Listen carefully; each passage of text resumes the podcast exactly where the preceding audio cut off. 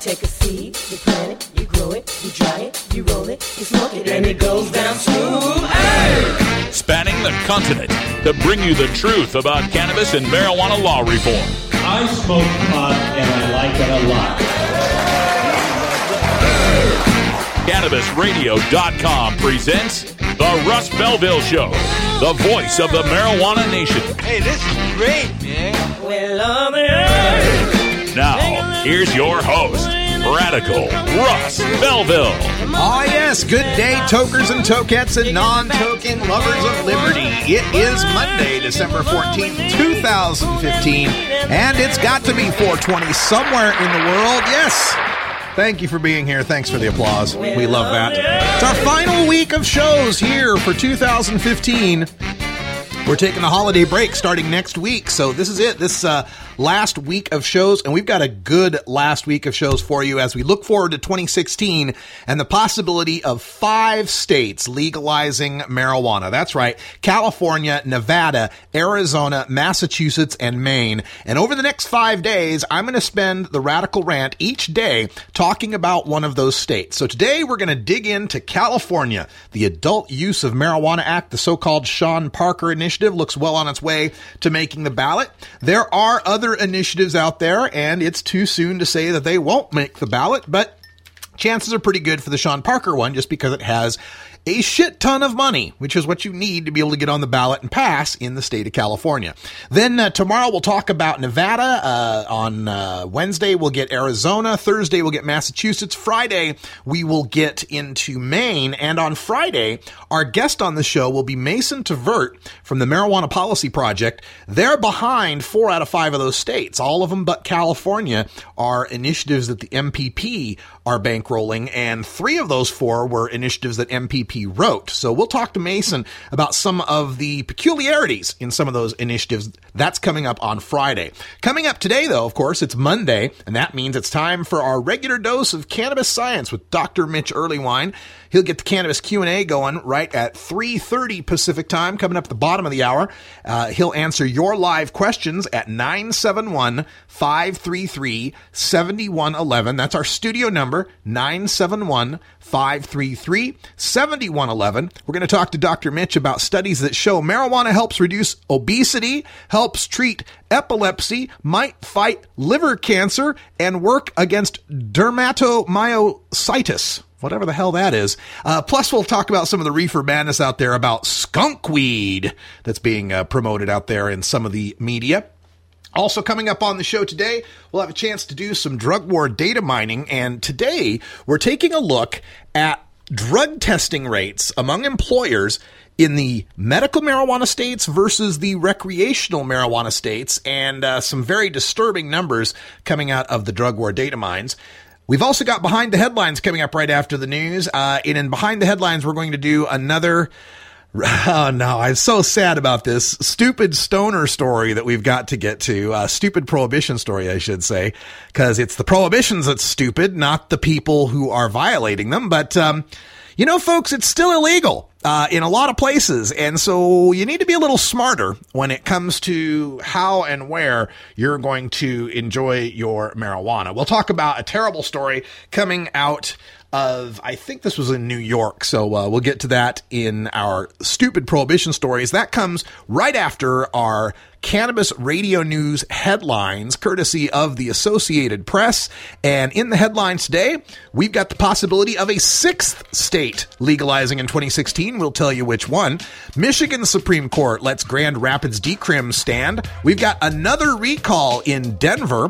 Palm Beach, Florida is looking at decrim. The Emerald Cup had a great weekend this weekend, and High Times is set to give its first ever Trailblazer Award this weekend or this week at the High Times Business Summit. We'll tell you who the honoree is. All that and more coming up on the Russ Belville Show, including Hour 2 Toker Talk Radio. We'll take your calls at 971 533 7111. We'll talk about white folks, token in New York City, and other stories, plus your calls in Hour 2. It's the Russ Belville Show, live every weekday, right now on Cannabis This Radio. is the Russ Belville Show on CannabisRadio.com.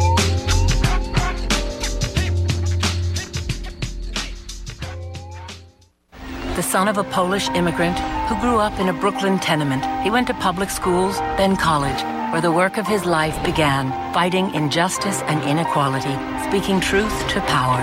He moved to Vermont, won election and praise as one of America's best mayors.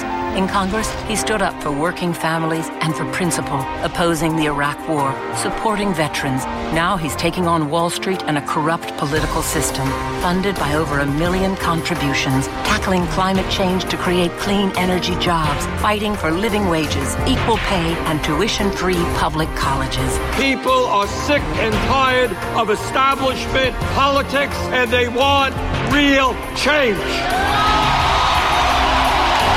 Bernie Sanders, husband, father, grandfather, an honest leader, building a movement with you to give us a future to believe in. I'm Bernie Sanders, and I approve this message. Dr. Dabber, hurry! Its temperature is shooting past a thousand degrees Fahrenheit. It's burning up. I'm afraid for this little guy, it's just too late. What caused the problem? Only Dr. Dabber can maintain the perfect temperature for a smooth tasting, slower burn. This standard vaporizer lost all of its health benefits, sending it up in smoke. So you're telling me that most vapor pens burn so hot they produce smoke, not vapor? Correct. Keep away from those standard vaporizer pens and turn to Dr. Dabber. Doctor's orders. Less heat, more flavor.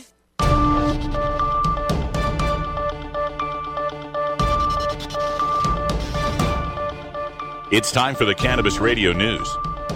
Covering the latest headlines in consumer cannabis, medical marijuana, and industrial hemp.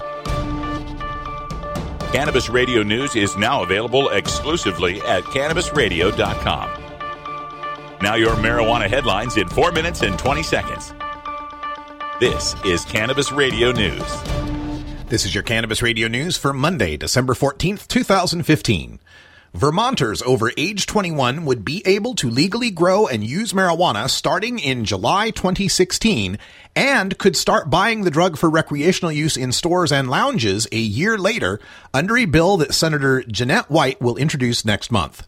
Senate committees are expected to work on the legislation next month, though political leaders have made clear there's no guarantee legalization will pass in 2016. White's committee has been meeting throughout the summer and fall to discuss how to go about legalizing marijuana in Vermont. What White came up with is a 41 page bill she is sponsoring herself as committee members lacked consensus on the issue. No more than 84 stores would be permitted to sell up to one ounce to Vermonters and one quarter ounce to out of staters. As many as 42 lounges would be permitted to sell up to one quarter ounce for on premise consumption, much like bars now serve alcohol. The Michigan Supreme Court has let stand an amendment to the Grand Rapids City Charter that decriminalizes marijuana. The amendment was approved by Grand Rapids voters in 2012. It makes possession of or sharing marijuana a civil infraction punishable by fines ranging from 25 to $100 with no jail time. It also makes marijuana cases a low police priority and forbids city law enforcement officials from referring marijuana cases to the Kent County Prosecutor's Office. That caught the attention of longtime Kent County Prosecutor William Forsyth. He challenged the amendment as an illegal restriction on his power to enforce state drug laws, which continue to make marijuana possession a crime. He lost in Kent County Circuit Court and the Michigan Court of Appeals, and then took his appeal to the Michigan Supreme Court, which refused to hear the case. Denver marijuana business Advanced Medical Alternatives is voluntarily recalling 27 cartridges of its THC infused vape pen oil because they contain potentially d- dangerous pesticides that cannot legally be used on cannabis in Colorado. The recall is Advanced Medical Alternatives' second in eight days and the 13th recall issued by the City of Denver's Department of Environmental Health in 13 weeks. Advanced Medical Alternatives isn't the only Colorado marijuana company to have been recalled multiple times. Edibles company Edipure has issued three voluntary recalls. Gaia's Garden, also an edibles maker, voluntarily recalled product twice. The Palm Beach County, Florida Commission is set to ease the penalty for carrying small amounts of marijuana within the county. A public hearing will be held Tuesday on an ordinance to change the penalty for possession of less than 20 grams of marijuana from a trip to jail to a $100 civil citation, similar to a traffic ticket. 20 grams is about three quarters of an ounce. Stiffer penalties would still apply to those caught dealing the drug or possessing large quantities. But Between 2010 and 2014, police in Palm Beach County initiated 7,571 cases where the most serious offense was possession of less than 20 grams of marijuana, and about 90% resulted in a booking at the jail.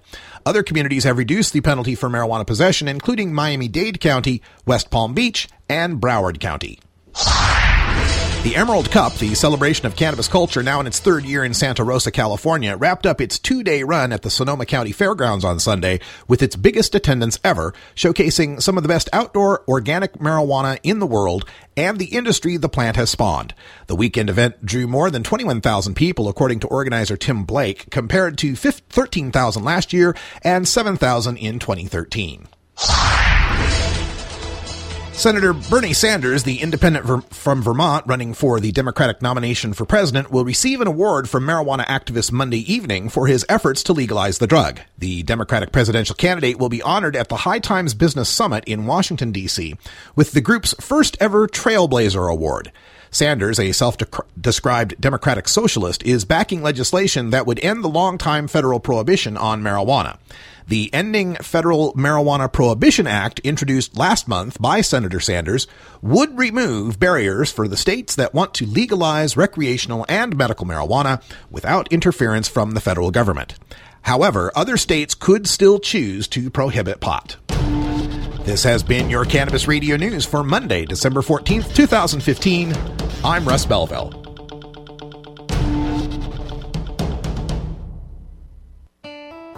Imagine life without taxes. Let New Era certified public accountants, neweraCPAs.com, handle your Cannabusiness 280E and tax strategy. Get your business prepared with New Era CPA's Cannabis Finance Bootcamp. NewEraCPAs.com, with years of experience in the industry, we are one of the nation's leading accounting firms for growers, dispensaries, and ancillary companies from Washington to California. NewEraCPAs.com. The Russ Belville Show on CannabisRadio.com, the National Wildlife Refuge for Marijuana Unicorns. Ganjapreneur.com, your guide to the cannabis business world. Ganjapreneur.com is a comprehensive resource for cannabis professionals and entrepreneurs. Download the Ganjapreneur app on your smartphone or tablet to catch up on cannabis industry news, scroll through our daily job listings, and learn about successful cannabis companies, executives, and investors. Ganjapreneur.com, helping Ganjapreneurs grow.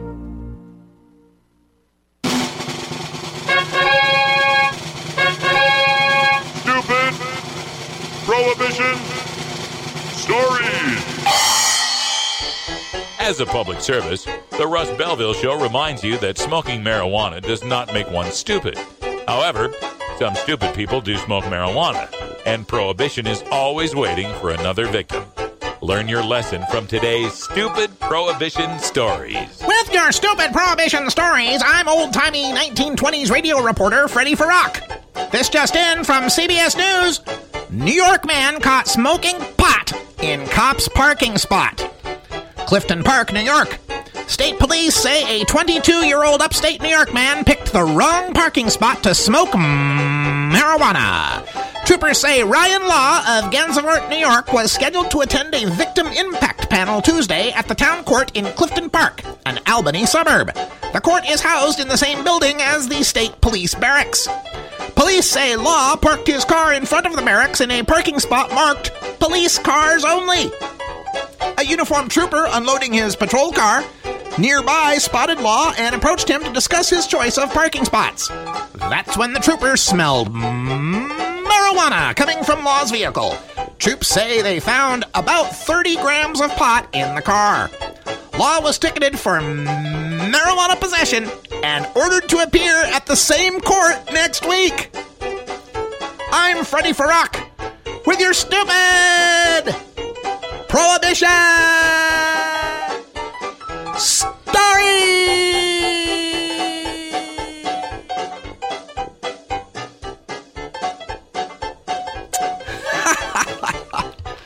okay. That's not too bright. Um, mistake number one smoking pot in your car.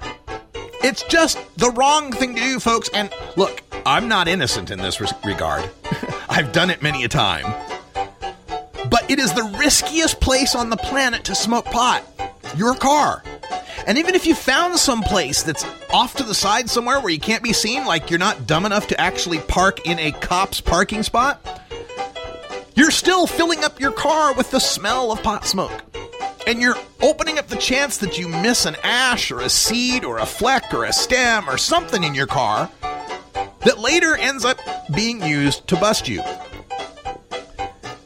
If I could just, if I could get every toker on the planet to stop smoking pot in their cars, we would kill the arrest rate by about two thirds. That's just a guess, but I think we can kill about two thirds of the marijuana arrests if we just stop smoking in the cars. But young men do dumb things sometimes, even when pot's not involved. I, I have a good friend from high school, Ricky, and that's his given legal name, Ricky. uh, it's on the birth certificate, I swear to God. And uh, Ricky, one time uh, I remember got busted for some sort of oh yeah, it was like driving without a license or something. He had a suspended license, and so he had to go to court for that. And so he drove to court. That's right, he drove to court for his driving on a suspended license. And so he went to court, and the cop who was there for the court case, you know, testified for whatever the case was, and the case was over, and Ricky goes back to his car. The cop who was just in court comes out of the courthouse and sees Ricky getting into his car and driving away. So the cop chases Ricky down a couple blocks down, pulls him over, puts him in the back of the car, takes him back to court, brings him back in front of the judge who he had just left. I mean, the judge's docket wasn't even done yet. and uh, yeah, she threw the book at him. I think he had a he didn't have a license for a couple years or something after that, but and that's not even with any marijuana involved. Folks, we got to be smarter when we're dealing with the system and the man. So, number 1, don't smoke pot in your car. Number 2, don't smoke pot in your car when you're on your way to court. And number 3, don't smoke pot in your car on the way to court in the police parking spot. I don't know how much clearer we can make this. Again, remember, smoking marijuana does not make you stupid, but some stupid people do smoke marijuana. Let's hope that uh, Ryan Law, and what a ironic last name, Law. Let's hope that Ryan Law of Gansevoort, New York, has a good lawyer, and that this doesn't impact his life too dramatically.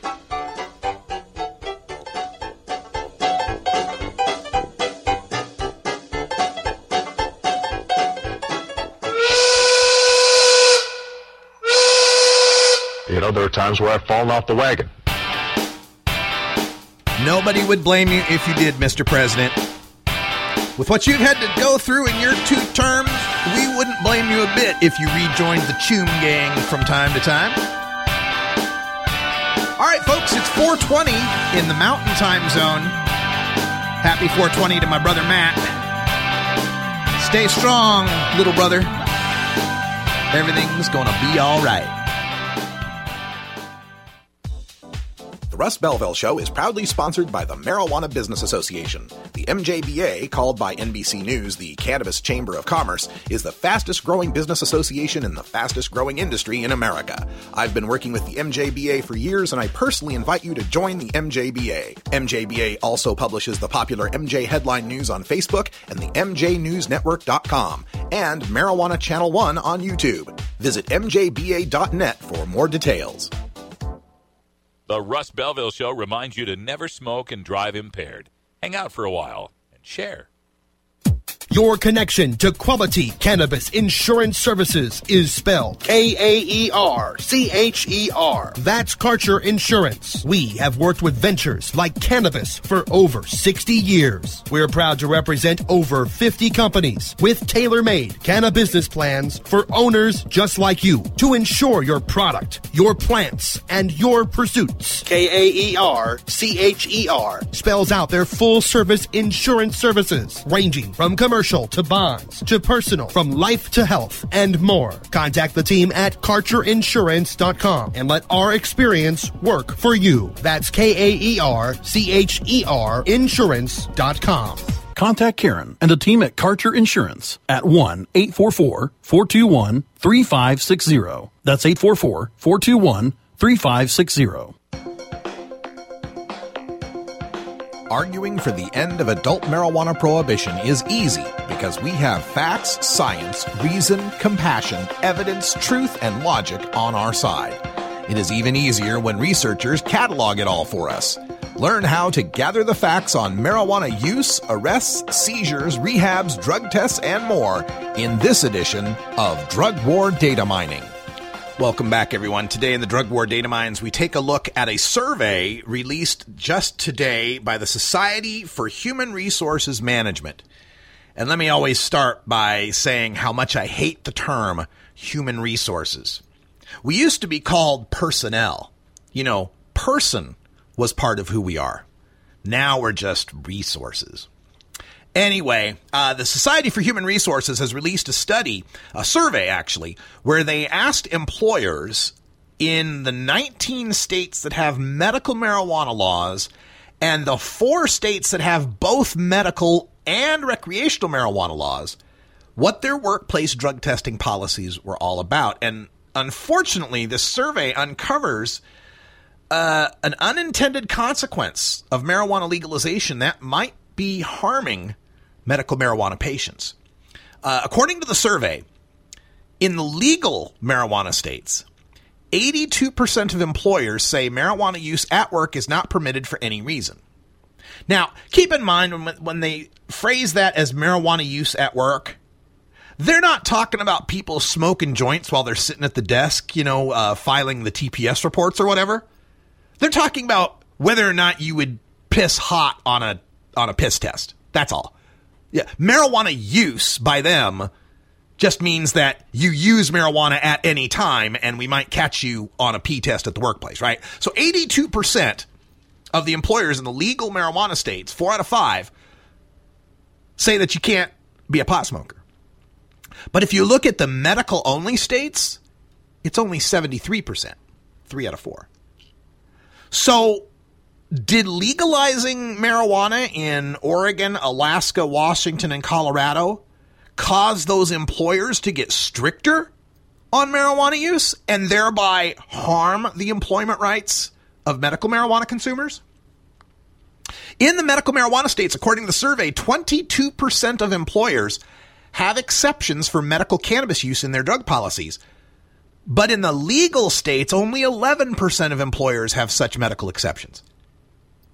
So you're twice as likely, you're half as likely, I should say, to get a medical marijuana exception if your state has passed recreational marijuana, at least according to this survey.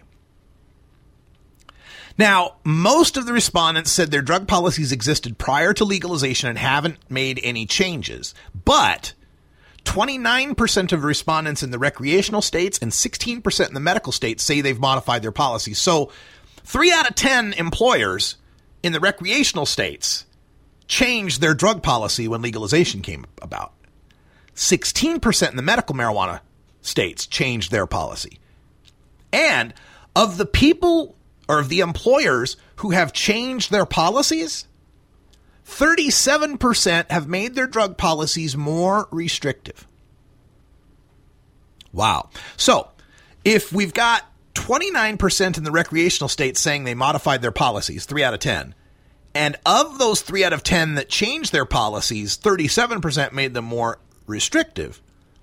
What we're working that at, what that works out to be is that legalization of marijuana caused 1 out of 10 employers to make their workplace drug policies more restrictive.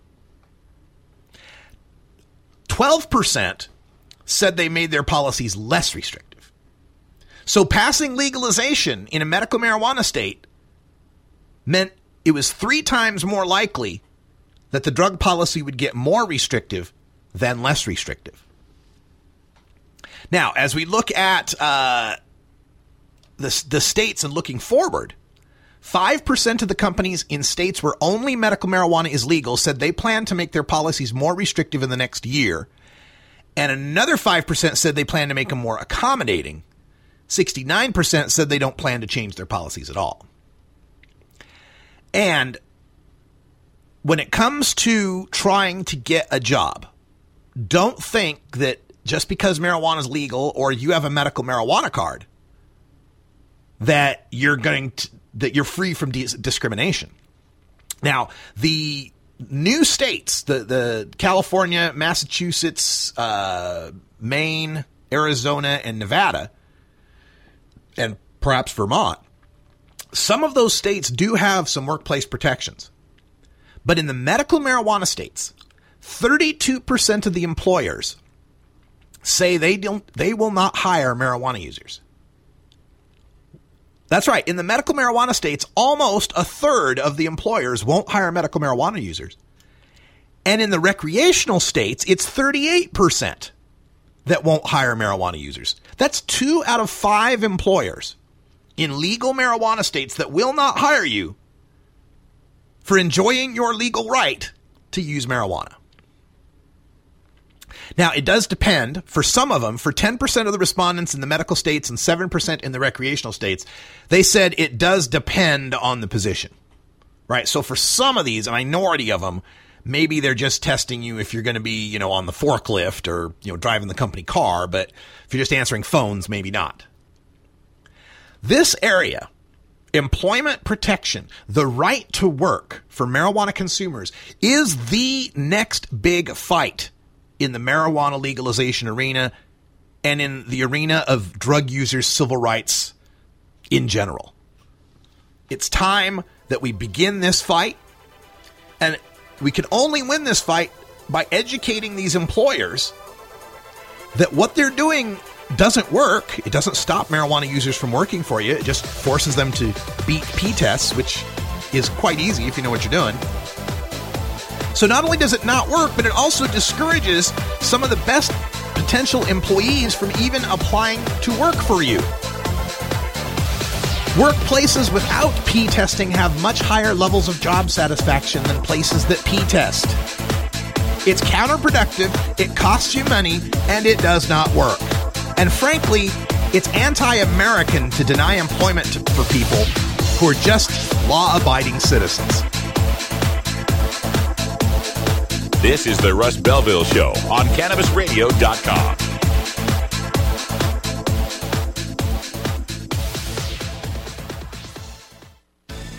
At Herbie's Cannabis Seeds, we pride ourselves on bringing you the best quality seeds from the world's most respected cannabis seed producers, all at the lowest online prices. You can find Herbie's seeds at herbiesheadshop.com. All cannabis seeds are sold as souvenirs and as a means of preserving cannabis genetics. Herbie's Seeds in no way intends to condone, promote, or incite the use of illegal or controlled substances. We strongly urge all prospective customers to check their national laws prior to placing an order. Herbie's Seeds at herbiesheadshop.com. Proud sponsors of the Russ Belville Show and 420 Radio. You're listening to the Russ Belville Show on CannabisRadio.com, where we don't change our mind on decriminalization during an election year. MJWellness.com, the largest medical marijuana community in the world. Connect with thousands of patients, doctors, industry leaders, and businesses through shared personal experiences along our worldwide network.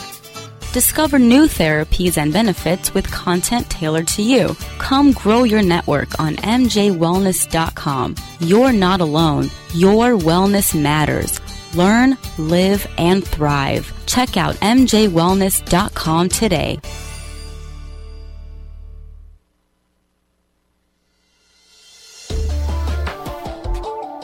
It's time for the Russ Belville Show's Cannabis Q&A with Dr. Mitch Earleywine. Dr. Earleywine is a professor of psychology at the State University of New York at Albany and a leading author and researcher on cannabinoids and health, who pins the Ask Dr. Mitch column for High Times Magazine.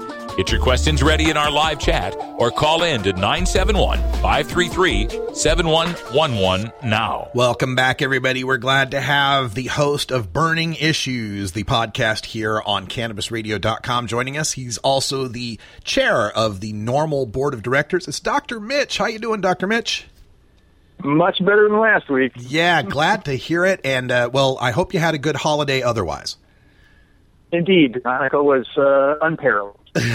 Fantastic. All right. Uh, we've got the phone lines open at 971 533 7111. If you've got any questions on cannabis science, culture, history, or health, Dr. Mitch is here to answer the questions. But uh, I've got a few questions that we've built up from the past couple of weeks of marijuana studies that have been in the news.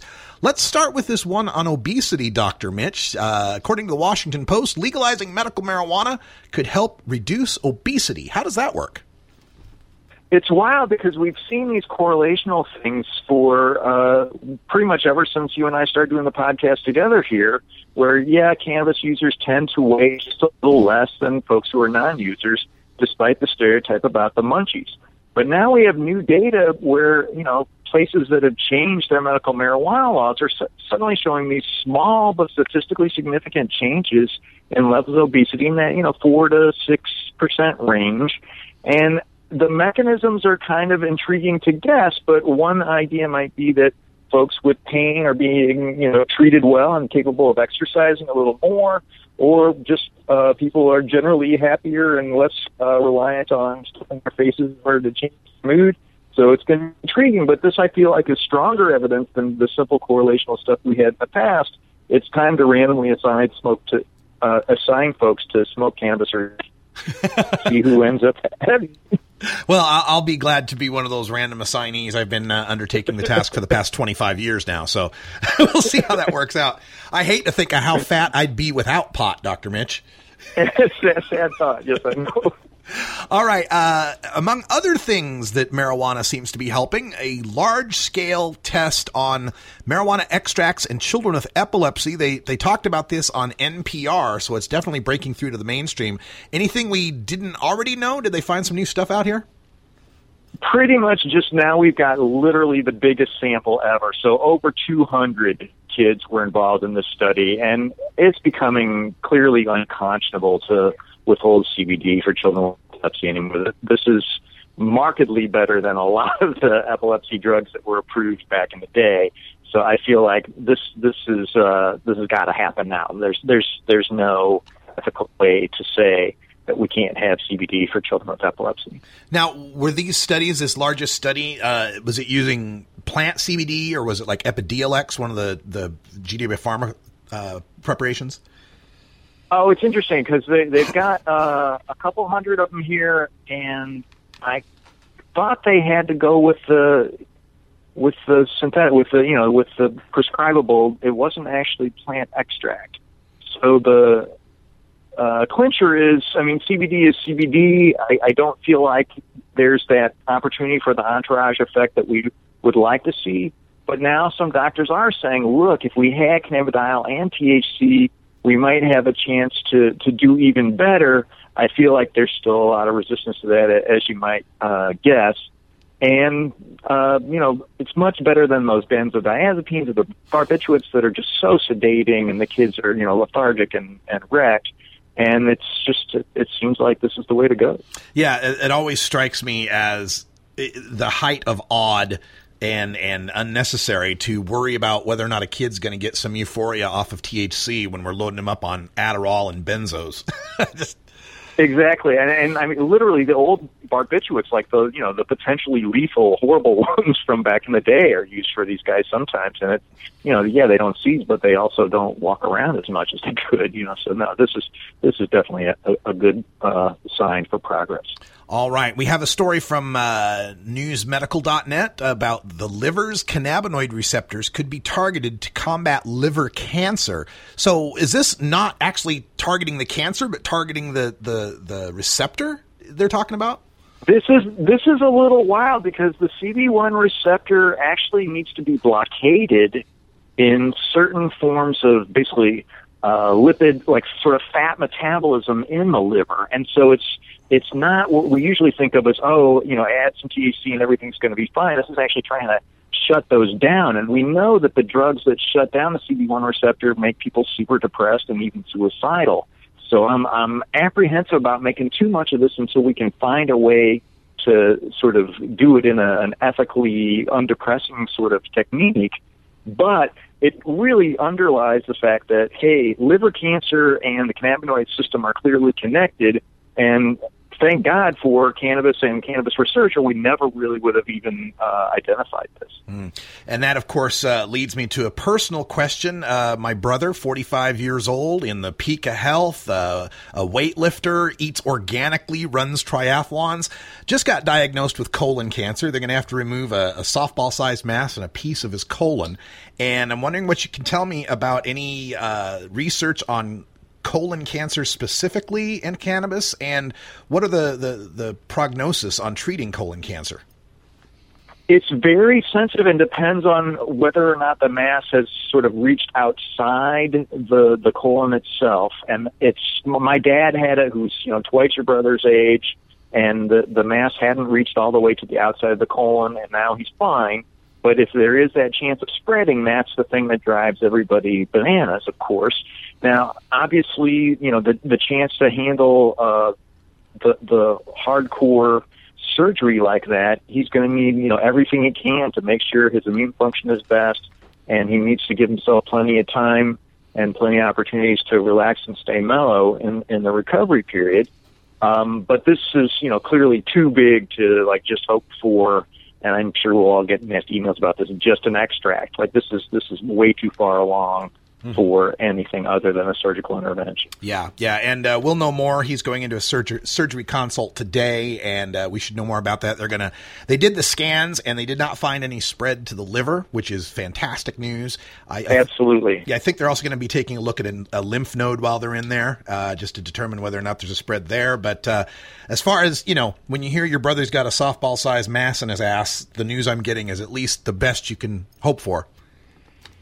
Yeah, I'm so sorry, man. It, it's really rough, and my my heart's out to him and uh, to your whole family. Yeah, yeah. I, it, we'll fight this. It'll be all right. And, uh, you know, there's got to be some reason why I've been, you know, one of the most educated people on this subject on the planet. I'm, I'm hoping I can help. Uh, let's get to our final uh, question here uh, on, I don't even know what this is referring to, to tell you the truth, but dermatomyositis and a cannabinoid that can suppress and now it's lost me because it's got a bunch of Greek letters and stuff going on. What, what's the sure, story but about? Basically, these are are uh, certain components of uh, this dermatological problem. It's basically it's it's kind of harsh to look at, but it's skin and muscle that have had these oddball inflammations and growths on them. It looks like a, a horrible burn sometimes. And what's odd is this is uh, ajulemic acid. This is one of the uh, synthetic cannabinoids that we don't hear about much, in part because it's not psychoactive and it doesn't really even mimic some of the ones we're accustomed to seeing.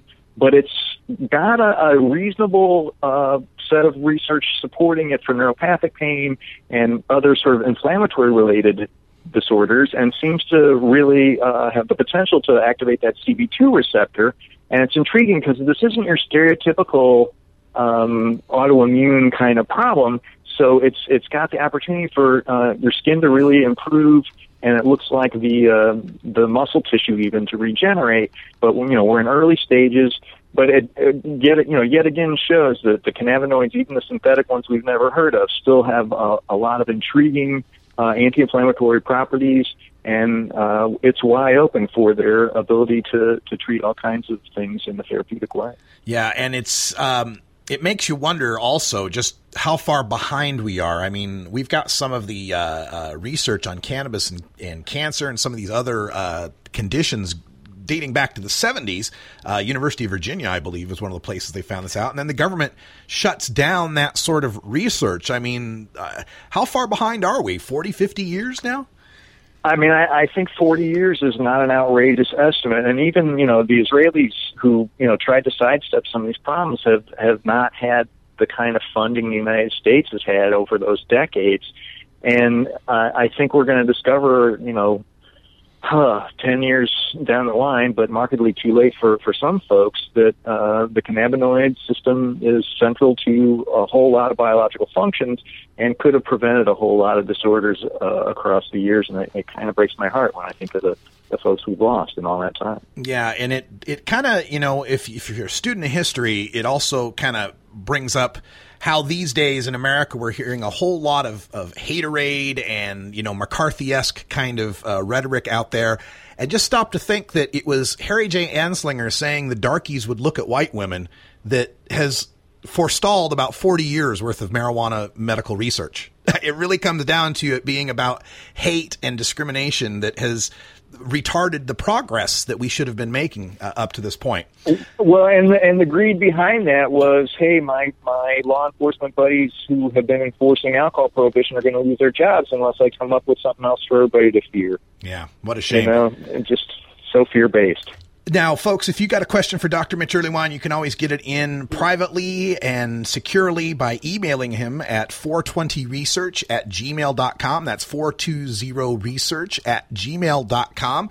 And uh, one last bit here, uh, just wrapping up from some of the news out there. Uh, Scientific American republished some of this stuff on the, uh, the hyperpotent skunk causing problems for the users. A, a quick uh, debunk of that for us, please it's intriguing because it, it's not randomly assigned, and they actually quote uh, some of my friends, including Meg Haney, who even a couple of years ago was less outspoken about the problems with this kind of work. I, I hope she's uh, become more brave in part because she's got a, a great bunch of funding already secured or something. But as she emphasizes, these aren't randomly assigned. We could have had deviant brain function in all these folks before they ever even touched cannabis. So we want to kind of keep that in mind that this could have been something that actually drew people to the high skunk sort of high THC strains, not necessarily uh, a, a product of it. That said, uh, at least with some of these psychotic symptoms and things like that, uh, the world needs a little more CBD, and I'm not I'm not afraid to say that, even if I do get some nasty emails. Um, the bottom bottom line is, uh, you know, decades of high THC strains uh, getting bred and crossbred uh, have made me want to emphasize that hey, a, a, a little high, a little high will do it. You don't have to have a whole six psychotic break uh, just to prove you love the fun. All right. Well, thank you, Dr. Mitch, for your insight and your knowledge on these topics. And uh, we'll be off for the next couple of weeks for the holiday breaks, but uh, uh, we'll be back in January with more of our cannabis Q and A. So, Dr. Mitch, happy holidays to you, and we'll talk to you next year. Happy New Year, man. All right. When we come back, we're going to take a look at the stoners against legalization in California, coming up with reasons why you should keep prohibition. Oh, they're reaching this time, folks.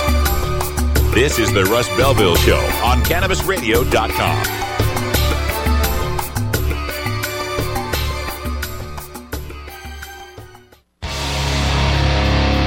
This is Radical Russ encouraging you to take a look at the Weed blog every day. Johnny Green and the staff at the Weed blog are on top of all the latest developments in the fight to end marijuana prohibition nationwide. You can even get the Weed blog on your smartphone by installing the Weed blog app for iPhone and Android. If it's about weed, it's on the Weed blog, including my original writing. So don't delay. Read the Weed blog today. The Russ Belville Show, providing dictionaries to drug czars since 2009.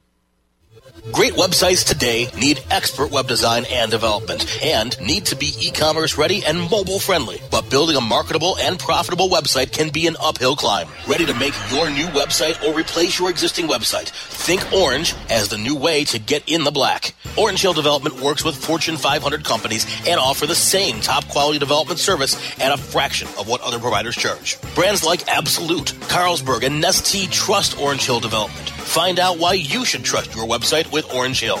Contact Orange Hill for a consultation today at orangehilldevelopment.com.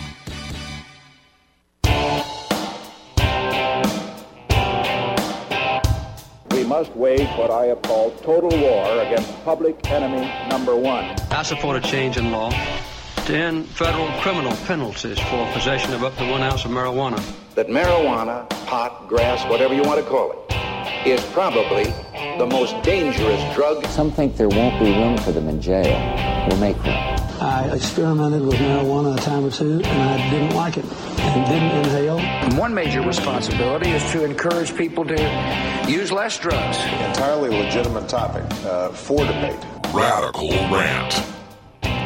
Well, folks, the continuing saga of stoners against legalization continues in the United States, and with five states possibly voting on marijuana legalization come this next November, the stoners against legalization is going to get very, very, very busy, very thick. Five different states where current pot smokers are going to find a way, they're going to find something in these initiatives that is so egregious, so offensive that they would rather remain criminals. They would rather subject, subject fellow cannabis consumers to the possibility of losing their kids, losing their stuff, being arrested, being fined, put on probation, losing their job, losing their homes. Would rather that we all suffer that possibility, even if it's just as minor as a $100 decrim ticket.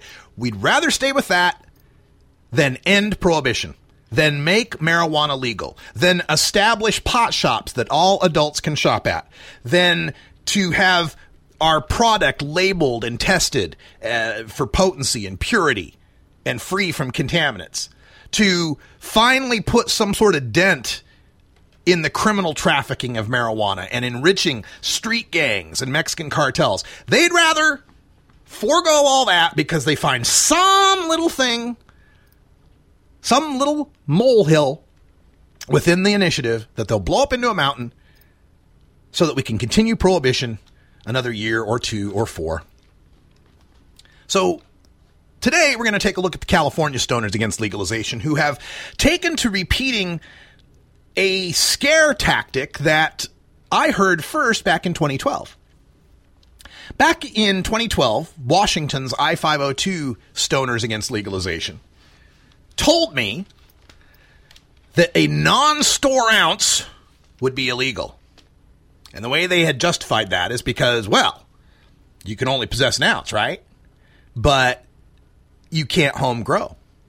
It's illegal to home grow in Washington state.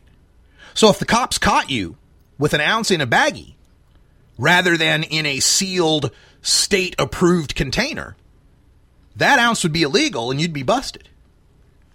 And I told them time and time again I 502 legalizes an ounce. It doesn't say it legalizes a store bought ounce, it legalizes an ounce. But they assured me nope, if we pass I 502, cops will just bust people because they don't have it in the proper bag. Folks, that turned out to be absolutely false. Nobody in Washington state has been bought has been uh, busted for possession of a non-store ounce. So, Fast forward now to 2015, as we're looking at 2016, the California Adult Use of Marijuana Act, or what some people know as the Sean Parker Initiative, is getting attacked from the cannabis community, from that fringe stoners against legalization edge. And my Facebook lights up because I got tagged in this one from a longtime California marijuana activist named Steve Kubby. And this is his post. He writes, the lie being used to sell the Parker Initiative. According to Russ Belville and other supporters, the point of the Sean Parker Initiative is that by legalizing just one ounce, cops will no longer have any probable cause, based on odor, for searching your car. This is absolutely false. Under the Parker Initiative, the presence of an open container of weed is a criminal offense. So cops will know that most people keep their weed in baggies or personal containers, none of which will be legal under Parker. It is an outright lie to tell anyone that marijuana arrests will go down when Parker specifically creates a brand new crime of not having your weed sealed in a state approved container. You could be arrested even if you are not driving and are only a passenger. Well, look, I, I respect Steve Kubby, what he's been through, his history, his dedication to activism. But in this and other posts, he is as gravely mistaken as those stoners against legalization from Washington 2012 who also told me transporting a non store ounce would be a crime. First of all, as to his point, it is an outright lie to tell anyone marijuana arrests will go down. Arrests in all the states that have legalized marijuana have gone down. And not just the less than an ounce busts in Colorado and Washington, and not just the less than six plant busts in Colorado. All marijuana arrests have gone down. In Washington, where they have no home grow, from the Drug Policy Alliance report, quote, All categories of marijuana law violations are down 63%, and marijuana related convictions are down 81%. End quote. In other words, two out of three people who would have been busted before didn't get charged, and four out of five people who would have been convicted before didn't get convicted. In Colorado, quote, from the Drug Policy Alliance, quote, the total number of charges filed in court for marijuana possession, distribution, and cultivation in Colorado fell 80.1%, end quote. That's right. Because of legalizing just one ounce and just six plants, Four out of five people who would have been charged for any marijuana crime in Colorado didn't get charged. Even in Washington, with no home grow and that hideous per se DUID provision, marijuana arrests went down. And DUIDs didn't replace them. California's Adult Use of Marijuana Act legalizes marijuana in a very similar way to the currently legal states and even contains some provisions that improve on legalization, like allowing pot lounges. So it's reasonable to believe their arrests will decline after legalization too. Now, uh, the other point was uh, cops will no longer have probable cause based on odor for searching your car. My contention that the probable cause is based on odor is going away isn't just the observation of reality in the four legal states where they've had to retire pot sniffing canines. Why would you have to retire a pot sniffing canine if the odor of marijuana was still a probable cause? But also, in the actual text of the Adult Use of Marijuana Act, Section 11362.1, paragraph C, marijuana and marijuana products involved in any way with conduct deemed lawful by this section are not contraband nor subject to seizure, and no conduct deemed lawful by this section shall constitute the basis for detention, search, or arrest. Now, conduct deemed lawful in this section, but what about that open container that he's complaining about? Now, that indeed is illegal. Section 11362.3, paragraph A. Nothing in section 11362.1, the one that says there's no probable cause and all, shall be construed to permit any person to possess an open container or open package of marijuana or marijuana products while driving, operating, or riding in the passenger seat or compartment of a motor vehicle, boat, vessel, aircraft, or other vehicle used for transportation. Section 11362.4 paragraph B, a person who engages in the conduct described in paragraphs 2 through 4, which is the paragraph above, shall be guilty of an infraction punishable by no more than a $250 fine. Hmm. Well, maybe that's the language Kubby's using to claim there will be more arrests after legalization as cops bust adult stoners riding in the passenger seat with less than an ounce of weed in a Ziploc baggie rather than the state approved container. Maybe, maybe that's where it comes from. Now, never mind, how do we end up with more arrests if the punishment's an infraction where you can't arrest somebody and it's just a $250 fine? Remember, Kubby said it creates a brand new crime of not having your weed sealed in a state approved container. You could be arrested even if you're not driving and are only a passenger. But the punishment here is an infraction punishable by no more than a $250 fine. All right, so it can't possibly be more arrests. Now, maybe open container tickets. But let's focus a moment on that state approved container part and ask why does the section say both open container and open package. Well, there's plenty of language in the act that says how marijuana has to be packaged, warning labels, childproof containers, and so on. Maybe that's where you get the idea that open container and open package can only be those purchased at the state licensed weed store, except in the section on commercial definitions, package means any container or receptacle used for holding marijuana or marijuana products any container. Now, the marijuana and marijuana products, is that wait, that could that be just commercial marijuana and marijuana products? No, because this section also says that marijuana means all parts of the plant cannabis sativa, whether growing or not, the seeds, the resin, every compound, blah, blah, blah.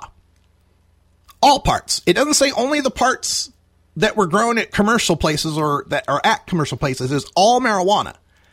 So any container that holds marijuana can't be limited to just the containers that hold state marijuana because it's lawful for us to cultivate and possess our own marijuana. So consider that it's going to be lawful to transport or give away to persons 21 years of age or older without any compensation whatsoever not more than 28.5 grams of marijuana. I can transport and give away marijuana up to an ounce. It's also lawful for me to cultivate marijuana at home and possess the results of the harvest. So if I lawfully grow some weed and lawfully give away less than an ounce to an adult friend who's lawfully allowed to possess it, he's also lawfully allowed to transport it. How does my friend lawfully transport his gift home other than walking? If a sealed marijuana package from the store is the only lawful closed container. Go further. Take home grow out of it. I go to the marijuana store and I buy an ounce. It's got a lawful sealed container. I take it home. I open it up. I share half with my friend, which I'm lawfully allowed to do. How does my friend get it home? He's lawfully allowed to transport it. Clearly, the point of this open container law is to bust people who are toking and driving. End of story. And there are eight things listed in this law that you cannot do eight paragraphs. Paragraph seven is you can't toke and drive. Paragraph eight is you can't toke in a car as a passenger.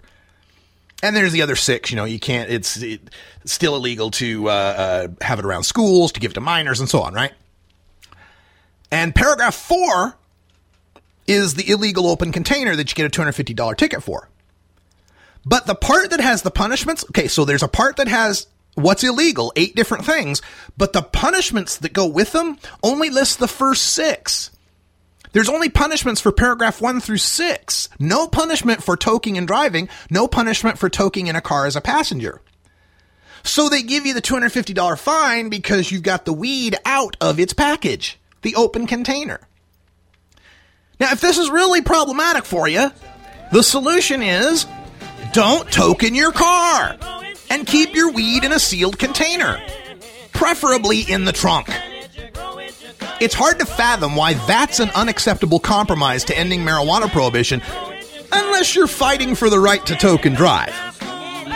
Now, don't believe the scares that marijuana legalization is somehow worse than continuing prohibition. That's been proven wrong in four out of four states so far. No marijuana legalization initiative is perfect. Every marijuana legalization law will have to be adjusted and tweaked. Here in the Pacific Northwest, we're fighting for pot lounges that all the other legal states look like they're going to get. So there's problems everywhere, but you do not hand a victory to the cops, the rehabs, the drug testers, and the prisons that want to keep us criminal. I'm Radical Russ. Until next time, take care of each other, tokers. This is the Russ Belville Show. The Russ Belville Show is blogging and podcasting daily at radicalruss.com. You take a seed, you plant it, you grow it, you dry it, you roll it, you smoke it. You take a seed, you plant it, you grow it, you dry it, you roll it, you smoke it. You take a seed, you plant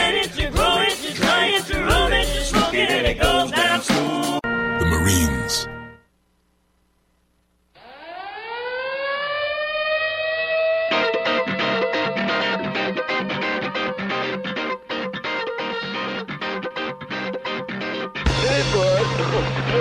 Now it's time for Toker Talk Radio, the voice of the marijuana nation. What are you people?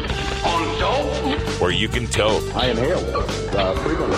Or you can talk. I experimented with marijuana and didn't inhale. Or you can talk and talk. Ten federal criminal penalties for possession of up to one ounce of marijuana. While we talk about toke on Toker Talk Radio. So, by the way, when it comes to pot, you know, if you're 40 years old, you live in a log cabin in Oregon, you got 12 giant pot plants in your backyard, have a ball. Live from beautiful Portland, Oregon at Rolla J Studios.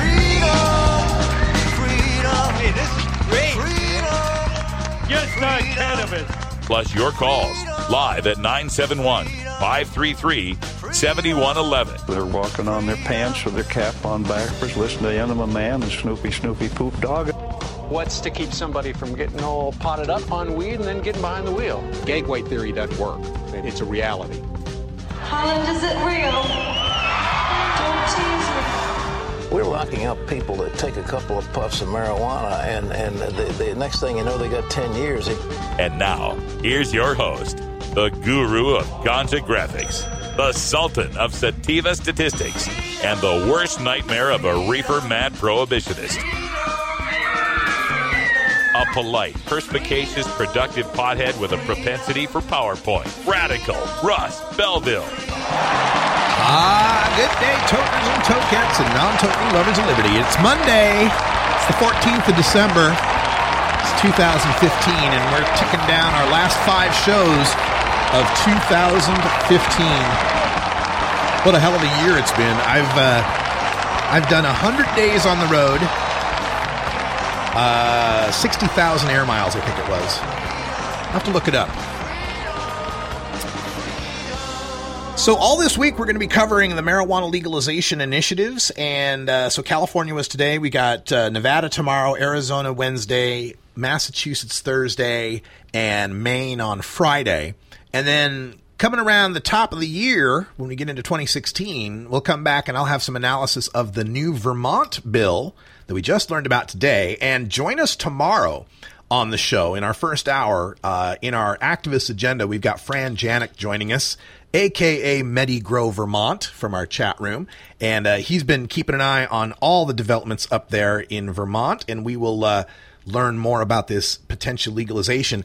And my favorite part, gotta say it, is uh, pot lounges. It uh, it provides for the possibility of some forty odd pot, forty two, I think it is, forty two pot lounges in the state of Vermont, and this follows the trend that every other legal state is following. Are you listening, Olympia? Are you listening, Salem? Alaska has already gone ahead and said, yeah, we're going to have on site consumption lounges, pot lounges. The California initiative, uh, and again, when I say California initiative or Arizona initiative, I know some people are going to be upset because there are other initiatives in those states still going. You still got the Arizonans for Mindful Regulation. You still got in California, God, like 10 other initiatives, but most prominently uh, MCLR and CCHI, right? Um, but show me the money, guys. Show, you, you got to show me the money. I've got, I'm stretched thin as it is with my time. okay. So I'm going to, I'm going to analyze the ones that have money and signatures first. And then as I see progress on the others, I'll be glad to analyze them too. So that's the disclaimer. But anyway, the California initiative, the Maine, Massachusetts, the Arizona, the Nevada, and now the Vermont bill all have some recognition of the possibility of pot lounges. The Vermont one and the Maine one come right out and explicitly say, oh, yeah, there are going to be pot lounges. They will exist. The other states, the Nevada, I think, I think the Arizona one, it's like after 2020, they might, you know, they, they have the authority to license pot lounges. The Nevada, the Massachusetts are, oh, the Massachusetts one is if the people in a city or township uh, put an initiative together and vote for it, then there can be pot shops in that place. Um, the Nevada one, I think, is the state might allow it. Uh, the California is the state is enabled to, allowed to, you know, put it together, right? All of them, though. So uh, for sure, Alaska, Vermont, and Maine are going to have pot lounges. The rest of them will likely have pot lounges. Colorado, the, the folks in Denver, Mason Tvert and Brian Vicente and those guys, they're all working with the Denver City Council to have some sort of way to have pot lounges. So here in Oregon and Washington, we may find ourselves in the Pacific Northwest with all our tourist bounty, the coast, Portland, Seattle, the Cascade Mountain ranges, the skiing, the forests, the beaches, tourist paradise. Can you, oh, and to not be a place that's going to allow pot lounges? Now, private property owners have the right to be able to allow it. So, some of them beach rental condos and and and uh, beach houses that you can rent on the Oregon coast, the Washington coast. Some of their owners now are advertising that they're 420 friendly. They want the tourist dollars coming in. So legislators in Salem and Olympia better start recognizing the handwriting on the wall. And the, the Senator White in Vermont, who defended this in her bill because, uh, you know, some of these Vermont legislators, oh my God, I don't know, uh, pipe lounges, my goodness, people will drive there. And, uh, you know, not at all, you know, ignoring the irony that we have no problem with people driving to bars to get drunk and we trust them to go home. We don't have mandatory breathalyzer valet parking. You want to you, you one of these anti-pot people and you're really concerned about stone driving?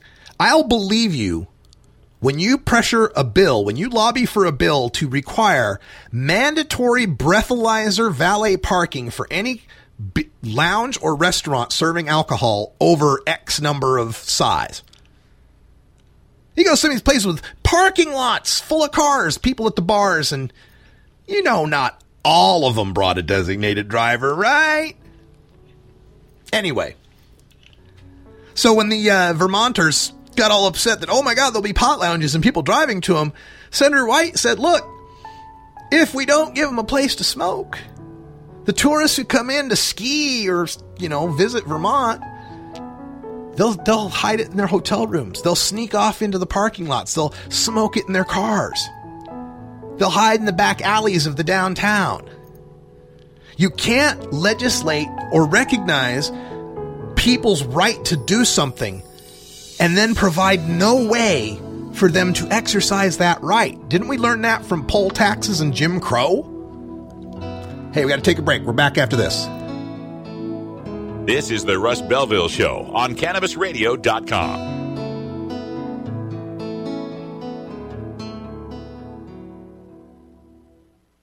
The son of a Polish immigrant who grew up in a Brooklyn tenement, he went to public schools, then college, where the work of his life began, fighting injustice and inequality, speaking truth to power. He moved to Vermont, won election and praise as one of America's best mayors. In Congress, he stood up for working families and for principle, opposing the Iraq War, supporting veterans.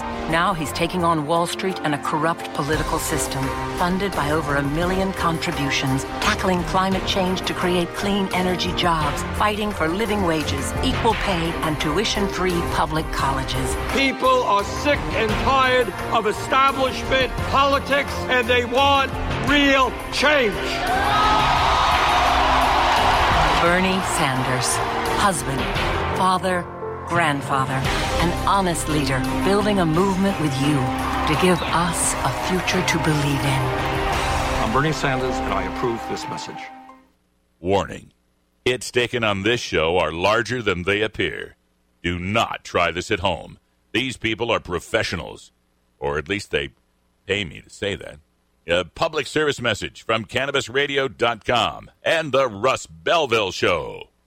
Dr. Dabber, hurry! Its temperature is shooting past a thousand degrees Fahrenheit. It's burning up. I'm afraid for this little guy, it's just too late. What caused the problem? Only Dr. Dabber can maintain the perfect temperature for a smooth tasting, slower burn. This standard vaporizer lost all of its health benefits, sending it up in smoke.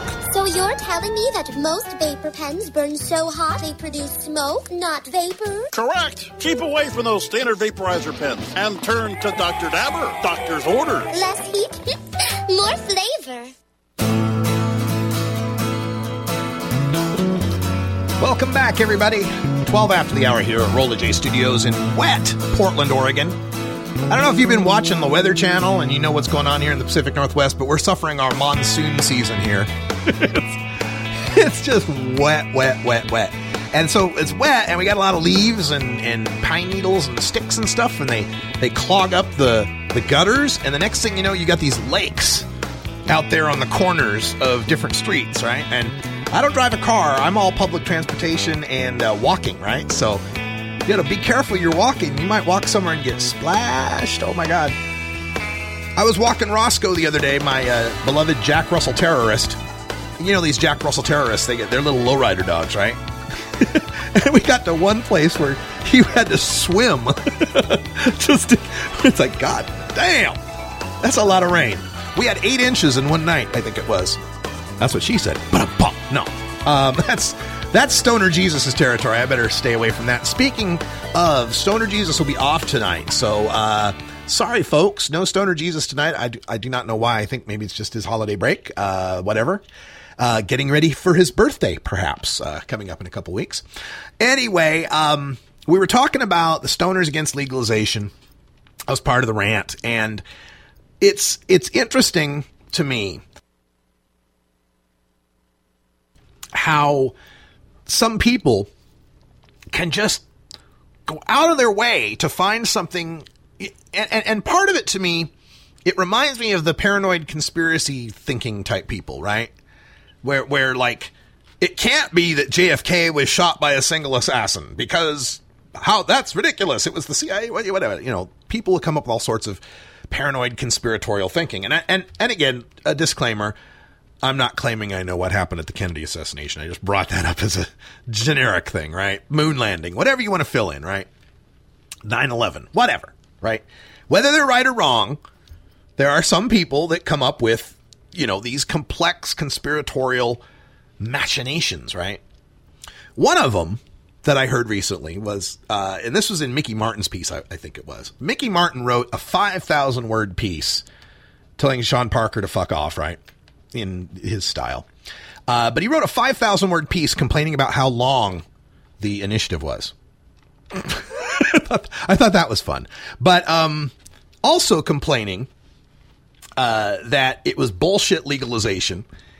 And uh, the reasoning that he had in one case had to do with it not being sold in places that sell alcohol or tobacco. I thought that was a weird thing to complain about, right? Like, we're complaining that when you go to a weed store, it won't be a place you can also get alcohol or tobacco. Well, that's the case everywhere, right? Like, all the medical marijuana states and all the legal states that have stores open, you can't get a six pack and a carton along with your weed. It's a store where you can only buy weed. Now, should it be that way? well, maybe not. Maybe we should be able to buy it at farmers markets and herb shops and the 7 Eleven. Uh, but that will get there, right? like, I don't see. It's like some people have no compromise in them, right? They want to be at the end point of perfect freedom right now. I was like, yeah, we'll get there. We'll get to the point where you can smoke weed at a bar and the point where you can have, you know, buy it at a farmer's market and so forth. But, you know, let's make some progress, right? But no, this was the objection that it wasn't sold it, that in the California adult use initiative, it couldn't be sold where alcohol or tobacco were sold because, and here's where the conspiracy thinking comes in, because Justin Hartfield of Weedmaps specifically wants that in there so that the only places to buy pot are at pot shops so that Weedmaps will still stay in business. The theory being if marijuana were allowed to be sold where alcohol or tobacco was sold, then you could just get it anywhere and you wouldn't need Weedmaps anymore and it'd go out of business. Okay. Do you immediately, like I did, figure out where the logic flaw was that in that whole line of thinking? Yeah, it's not whether weed is sold alongside alcohol or tobacco that determines whether Weedmaps is necessary. It's how many places at which marijuana can be sold. And he's trying to make that point, right? But whether alcohol or tobacco is involved isn't what limits how many places there are to buy pot. It's how many licenses the state will give out for places to buy pot. That's what creates the scarcity. And so long as there is scarcity, it doesn't matter whether weed is sold alongside alcohol, tobacco, milk, Pringles. It doesn't matter if I'm only going to give you 10 licenses, you're still going to need a Weedmaps to be able to find where those licensees are. So maybe you just didn't make that clear enough that it, it, can't just be restricting it from being sold where alcohol and tobacco is sold. Now, if you want to make the argument that Hartfield argued for hard caps on how many licenses there could be, then that conspiracy makes a little more sense to me. Maybe someone could explain it to me. The phone lines are open here at 971 533 7111. And we welcome all points of view. And uh, I guarantee you, you will be allowed at least two in a, un- uninterrupted minutes to speak. At least two. and if and if you're doing well, probably much more. But it's 971 533 7111. Now, the other problem I've got, we'll talk about this when we come back, is when people get into reading these initiatives and they don't understand how the construction works, or they don't understand, or they don't come to it with understanding of what the current law is. And so we'll talk about that here when we come back from break. Also, we got a story that's in the New York Times that I want to get to. And uh, it's called As Marijuana Laws Relax, Smokers in New York Turn Bolder. Um, now, the problem is that it didn't quite, they, they left a word out of the headline uh, white. white smokers in New York turn Bolder. We'll talk about that uh, when we come back as well. Also, again, phone lines open at 971 533 7111 if you want to call in.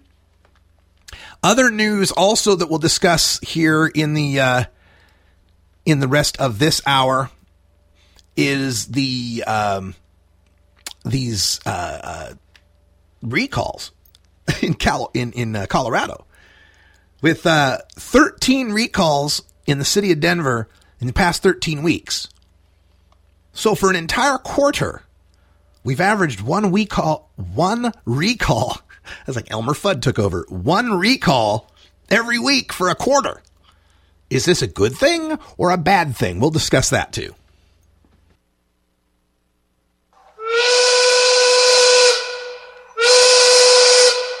Oh, I could have smoked that pot.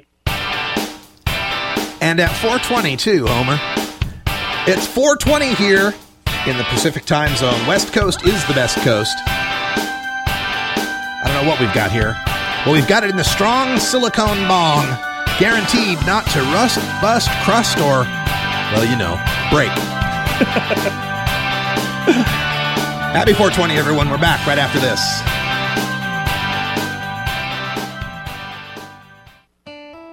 Imagine life without taxes. Let New Era certified public accountants, neweraCPAs.com, handle your Cannabis 280E and tax strategy. Get your business prepared with New Era CPA's Cannabis Finance Bootcamp. NewEraCPAs.com, with years of experience in the industry, we are one of the nation's leading accounting firms for growers, dispensaries, and ancillary companies from Washington to California. NewEraCPAs.com. The Russ Belville Show is blogging and podcasting daily at radicalruss.com.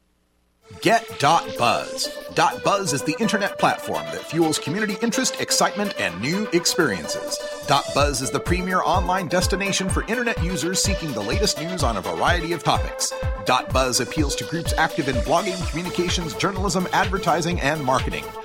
.buzz offers registrants a stronger alternative to the shrinking namespace of existing top-level domain names such as .com, .net, and .org. Get your name now at get.buzz. NORML stands for responsible adult cannabis use. If cannabis use is causing problems in your life, consider taking a break or seeking medical assistance. Consider ceasing cannabis use if you have a family history of mental illness. Don't drive or operate heavy machinery while impaired by cannabis use. Cannabis use is not without risks, even though the risks may be far less than those posed by legal drugs. The Russ Belville Show. Chat is for friends 18 and older. We expect our chat to be civil, mature, and free from excessive profanity. If you don't like these rules, there are approximately 6 billion other chat rooms with lower standards that you can visit. Ganjapreneur.com, your guide to the cannabis business world. Ganjapreneur.com is a comprehensive resource for cannabis professionals and entrepreneurs. Download the Ganjapreneur app on your smartphone or tablet to catch up on cannabis industry news, scroll through our daily job listings, and learn about successful cannabis companies, executives, and investors. Ganjapreneur.com, helping Ganjapreneurs grow.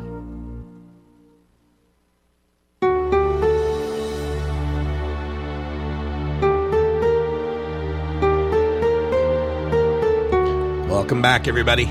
23 after the hour here at Rolla J Studios. Hope you're having a great holiday season.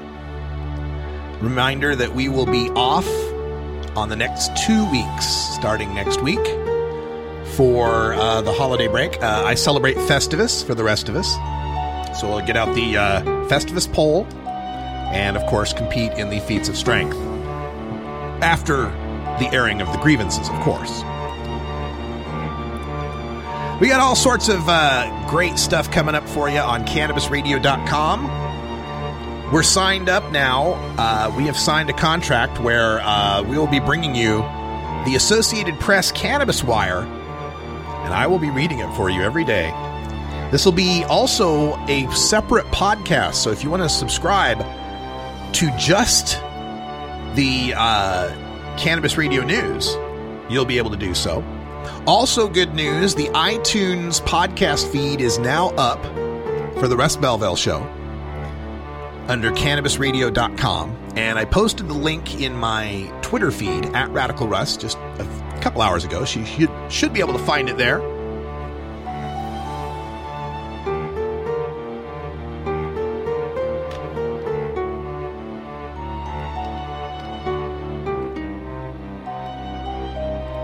Sorry, I had a programming error there I had to fix. But uh, so uh, we were just talking about stoners against legalization.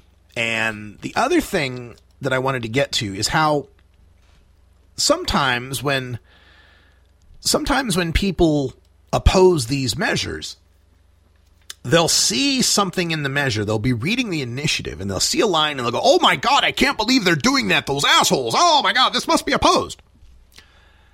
And so I had this fella in my Facebook page responding to Nevada's initiative, and he says, Nevada's initiative makes it a Class E felony to make extracts, including bubble hash, and it goes downhill from there. Regulate cannabis like cotton. okay. Um, and here's the problem it's already a Class E felony to make extracts, including bubble hash. That's the thing, right? And I, I, said that to him. He says, no, no, the Nevada medical regs didn't say that. It's in the 2016 legalization initiative. And I'm like, no, dude. Nevada's criminal laws now, already, before medical even existed and after it was passed, make the manufacture of hashish a Class E felony. It's, it's in their laws. Anytime you want to know what a state marijuana law is, go to norml.org slash laws slash two letter abbreviation for that state. So in this case, norml.org slash laws slash NV for Nevada. And you'll find that in their law, marijuana is treated, or hashish, I should say, hash, concentrates, extracts, is treated like marijuana. All concentrates are treated like marijuana under the law. And the manufacture of marijuana, or the cultivation of marijuana, is a Class E felony. So the manufacture of hashish or concentrates is a Class E felony already.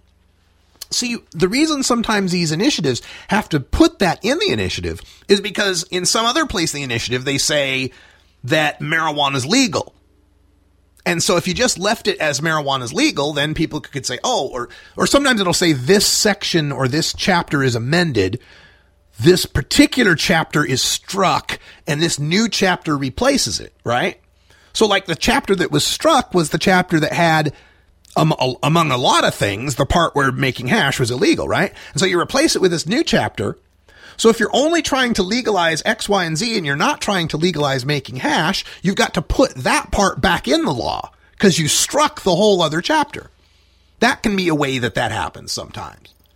So sometimes what's happening when you find something that you object to in a legalization initiative, stop and ask yourself, is that the law now?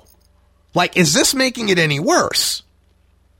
No, it's not, because that's already a Class E felony. There is something in the Sean Parker initiative that makes something worse. There's no doubt about it. There is no open container law in California law right now. There is a possession uh, infraction in California law. So, right now, if you're the guy possessing weed in the passenger seat and the cop finds out, you can get a $100 possession ticket. Once this Sean Parker legalization happens, in that same scenario, your possession of weed is legal, but if it's in an open container, it's a $250 ticket. So you go from a situation from where possession of weed in any kind of container, open or closed, get you a $100 ticket, to a situation where possession of marijuana in an open container gets you a $250 ticket. So get a closed container and put it in the trunk. okay?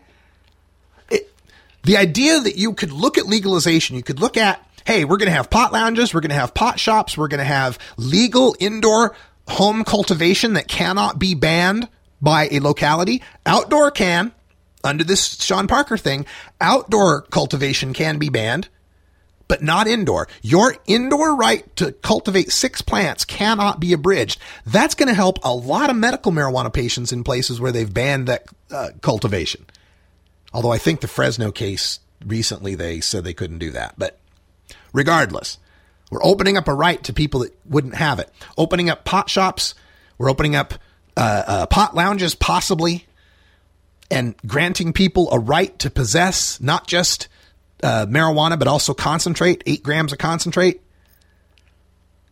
And you'd throw that away and maintain prohibition because the slim, tiny possibility that you get busted for possessing an open container in a car as a passenger goes from a $100 ticket to a $250 ticket. That I can't get my mind around. So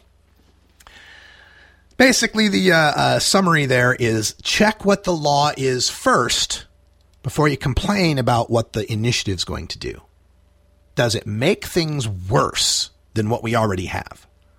Now, a hang up in California on that respect is that the medical marijuana law there is so loose that it's very easy for some folks to look at it and go, well, gee, all I got to do is go go spend some money at the pot doc and get my recommendation and then I'm golden, man. I got places to shop. I don't get busted for possession. I can grow. Why would I want to mess with that?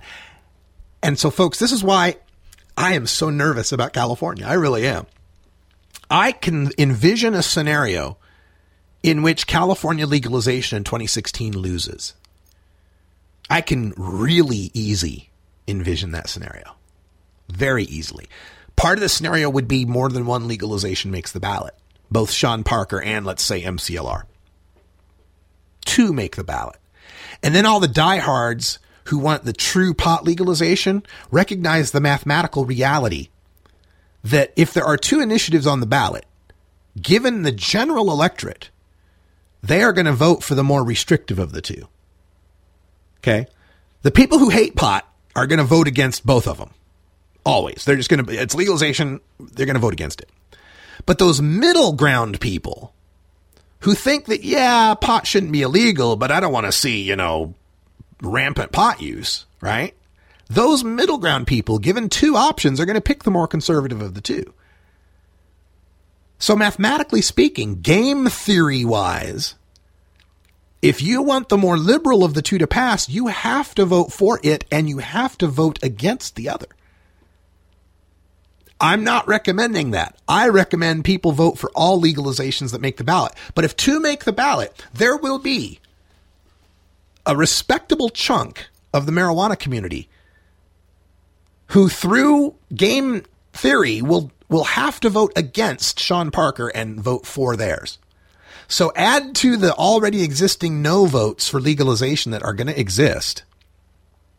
To counteract the conservative folks are going to pick the more conservative Sean Parker, they have to vote against the more conservative Sean Parker and for the MCLR to hopefully balance it out. And maybe that ends us up at a point where both of these initiatives get something like 49%. Can you imagine? I can.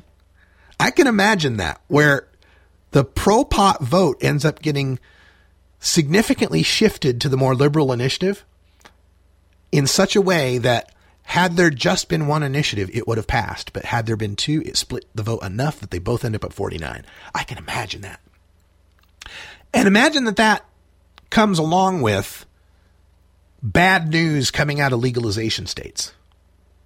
We don't know what could happen, right? And what effect that could have on people.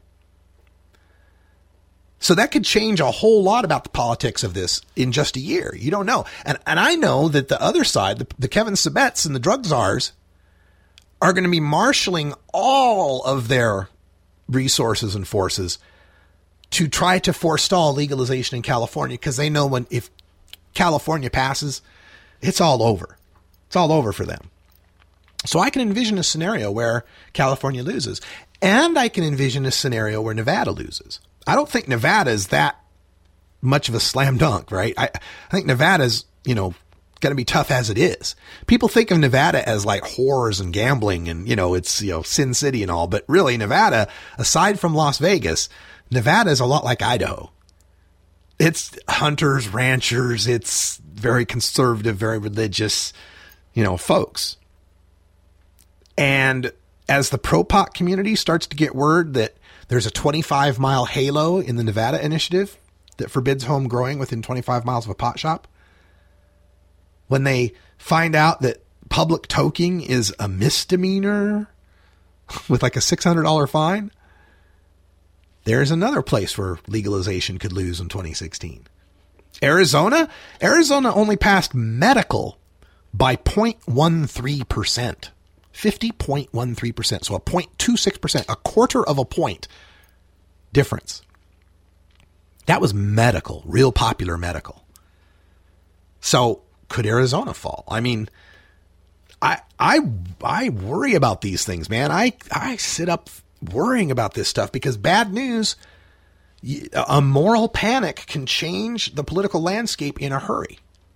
Let me give you an example. This is a story that's going to resonate. Um, this is out of the Atlanta Journal Constitution. Now, y'all know about SEC football, right? Southeastern Conference. If you're not a, a football fan, an NCAA fan, the SEC is the marquee league. It's the one with the big uh, CBS Sports contract, and it's where the big, a lot of the national, cha- almost all the national champions recently have come from.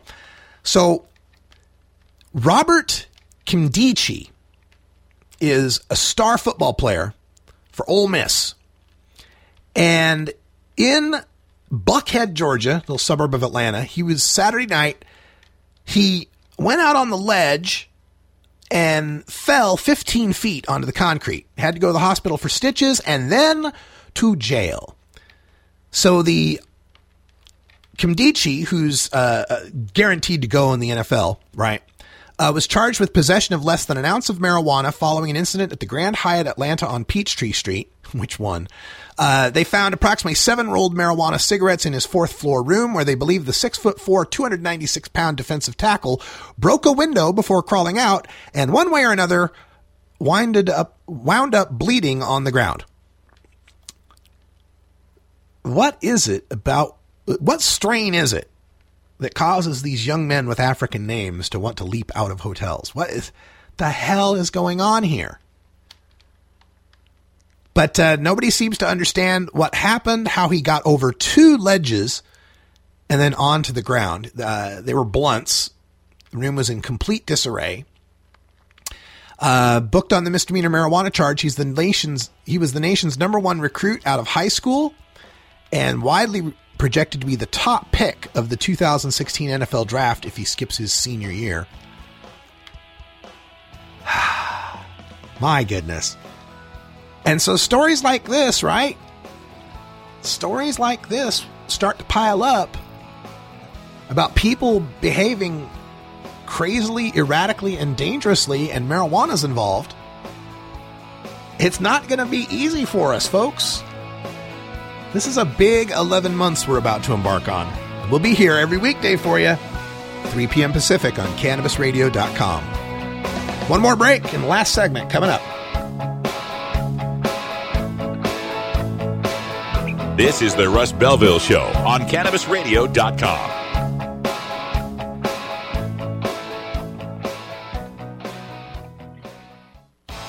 everybody. it's Radical Russ here from 420 Radio, inviting you to be like me and get your ink done at Lucky Horseshoe Tattoo, Fort Worth's most female friendly, clean, sterile, awesome tattoo shop. Thomas and his crew are true artists who can design you a custom piece or use a design you bring in. Lucky Horseshoe Tattoo also offers all styles of tattooing as well as piercings and all around fun. In the DFW area, stop by Lucky Horseshoe Tattoo and tell them Radical Russ sent you. Trust me, it'll feel awesome. You're listening to Radical Russ on the Russ Belville Show. You know Herb Thrasher from the Herb Thrasher Flower Hour. Now get ready for Herb Age Designs for the proud cannabis consumer. Herb Age Designs, lifestyle gear for the 420 friendly. Herb Age Designs, we've got frisbee golf discs and durable hemp gear. Herb Age Designs, we've got shot glasses, drinking glasses, coffee mugs, and beer cozies. Check us out on Facebook and online at herbagedesigns.com and follow Herb Age and Herb Thrasher on Twitter. Welcome back, everybody. In the uh, final segment here, I wanted to. I guess we got more than two. Se- well, whatever. We'll just keep going. Stoner Jesus isn't on at the top of the hour, so we can go all the way to the top of the hour today, and that's exactly what we're going to do. And I had teased this story earlier, and I wanted to make sure that we got to it. It's in the New York Times, and it says as marijuana laws relax, smokers in New York turn bolder. And um, the first paragraph, it wafts down the pavement, an unmistakable stench more Haight-Ashbury than New York, the tang of marijuana smoke in the city's streets. If the smell, and the lightheadedness a passerby may feel, is anything to judge, by, lighting up and strolling around seems increasingly common in pockets of Brooklyn, on side streets in Manhattan, and in other public places. Now, first of all, the very first thing you see in this story is a window pane picture, you know, four pictures of people smoking pot on the streets of New York. Let me let me describe them for you. White dude, white dude, white dude, white lady. And uh, the locations: Williamsburg, Williamsburg, Brooklyn, Tompkins Square Park, Williamsburg, Brooklyn, and Washington Square Park just openly toking. Uh, we got any pictures from Harlem? got any pictures from Harlem? Any chance? Right? no, nothing. Nothing around 110th Street. Okay, yeah. See, this is the problem with this story. Is it talks about how street smokers are emboldened because places, you know, in the West have legalized marijuana and the cops are low key on it and they, and they don't care. All this story is finding out is something we've already known is that weed is somewhat legal for white folks. See, they, they but I, I, do have to take exception with the part about the lightheadedness a passerby may feel. There is no, you're not going to get high off of uh, smelling sm- secondhand smoke in the street. It's not going to happen. But uh, throughout the rest of this, uh, you know, it spoke about the uh, police commissioner Bratton how he ran into a young woman smoking marijuana in the financial district on Wall Street, 8:30 in the morning. Uh-huh, and didn't bust her though, exactly. Um, the arrests have fallen in New York. 26,000 people were arrested for criminal possession of marijuana in the 5th degree, which is openly burning a joint and possessing more than 25 grams. Uh, they've ended the stop and frisk policy, may have contributed to the drop. But uh, on the message boards, people note that the scent can peak in parts of Brooklyn as the morning commute gears up, with smokers taking drags between sips of coffee. In the spring, Fox News broadcast a report noting the stench on the jogging paths of Carl Schurz Park on the Upper East Side of Manhattan, right next to Gracie Mansion, the mayoral residence. Outside Eataly, the sprawling Italian marketplace in the Flatiron District, the smell from a joint on a recent weekday battled the aroma of espresso beans. So the other part I have to take exception with is characterizing it as stench. It's a smell. Urine in New York City is a stench. Garbage in New York City is a stench. See, these mainstream media outlets like the New York Times don't recognize it, but they're still in that they're still in that state they're still in that area.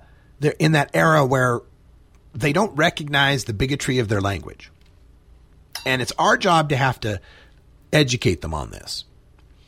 And to their credit, Drug Policy Alliance has already done a fantastic project where they came up with new stock photos and video of people using cannabis.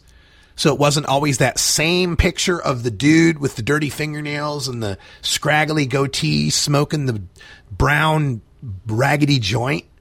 How many times have you seen that same dude on CNN or Fox News or any of those stories as the B roll while they're talking about weed? You know the guy I'm talking about.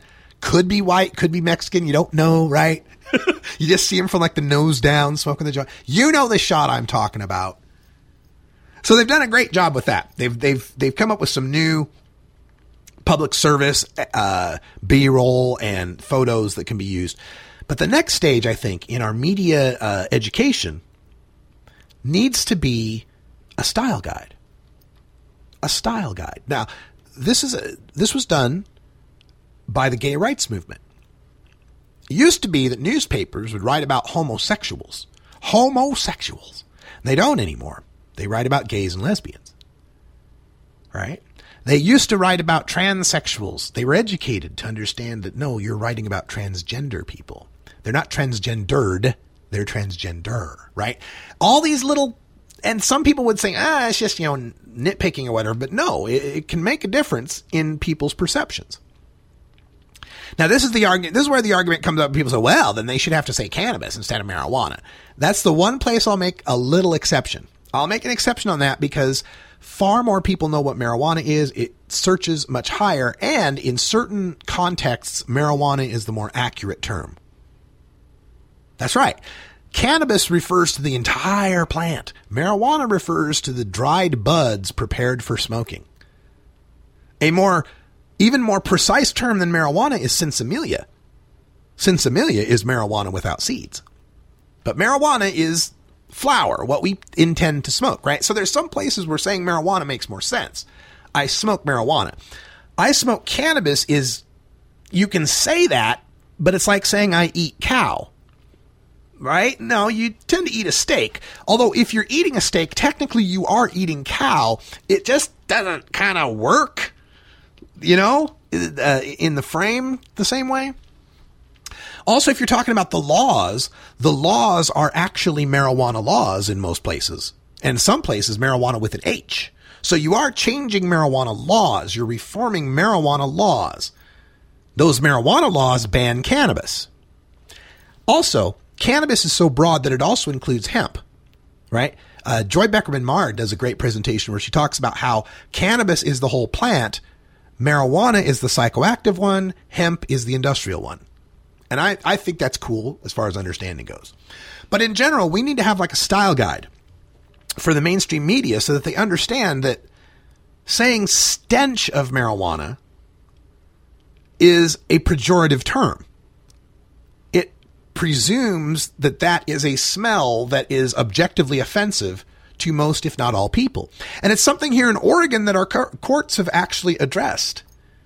We actually had this case that came up, and it was just recently, where it was ruled that marijuana was not an objectively offensive odor, like the smell of garbage or rotting flesh. That some people actually like the smell of marijuana. So, New York Times, it's inaccurate to say the stench of marijuana because stench is a term that comes with a negative connotation.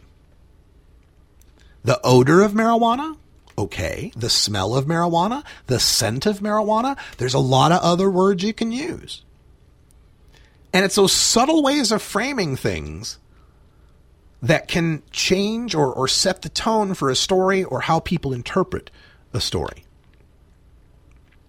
There's a lot more we could talk about in that respect. I'm going to take a short break, get some stuff in order here, and we'll come back for our final segment. We'll take it to the top of the hour here. Stay tuned. It's time for cannabis facts about teen drug use from Robert Platshorn's thesilvertour.org. This message is supported by our donors and Hemp Inc., a public company poised to lead America's hemp revolution at hempinc.com. A recent survey by the U.S. Centers for Disease Control indicates that in states that have legalized medical marijuana, the rate of marijuana consumption among high school students has not increased. In fact, in legal states like Colorado, teen use has actually decreased significantly. It's simply no longer a big deal for teenagers in legal states. This was Cannabis Facts from the silvertour.org, an educational nonprofit supported by our donors and Hemp Inc., a public company poised to lead America's hemp revolution at hempinc.com.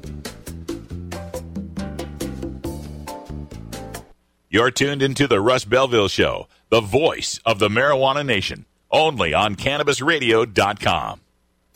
Your connection to quality cannabis insurance services is spelled K A E R C H E R. That's Kaercher Insurance. We have worked with ventures like cannabis for over 60 years. We're proud to represent over 50 companies with tailor made cannabis business plans for owners just like you to insure your product, your plants, and your pursuits. K A E R C H E R spells out their full service insurance services ranging from commercial to bonds to personal, from life to health, and more. Contact the team at KaercherInsurance.com and let our experience work for you. That's K A E R C H E R Insurance.com.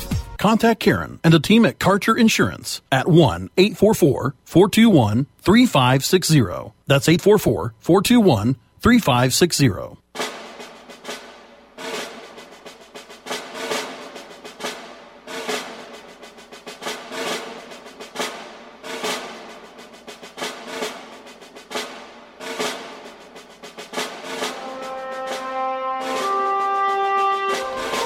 Welcome back, Tokers and Tokettes. Final segment here on a Monday. Thanks for joining us. I'm Radical Russ Belville. Coming to you live from beautiful, legal, wet, soggy Portland, Oregon, where the uh, weather forecast for the next four months is gray with a continuing chance of wet. Highs and lows near 45 degrees, plus or minus 7 degrees on either side, with occasional wind and shittiness. I'm serious, folks.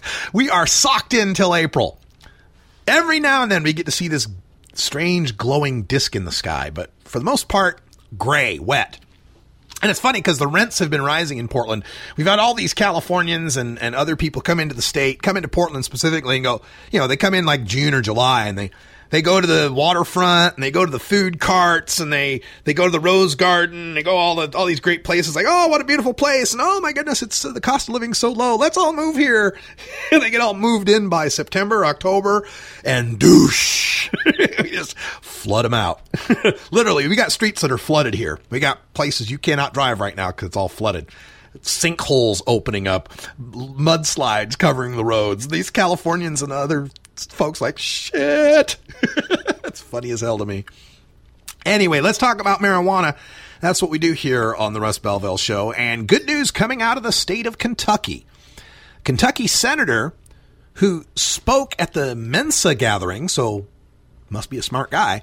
Kentucky senator files the Cannabis Freedom Act which would legalize medical and recreational marijuana in one fell swoop.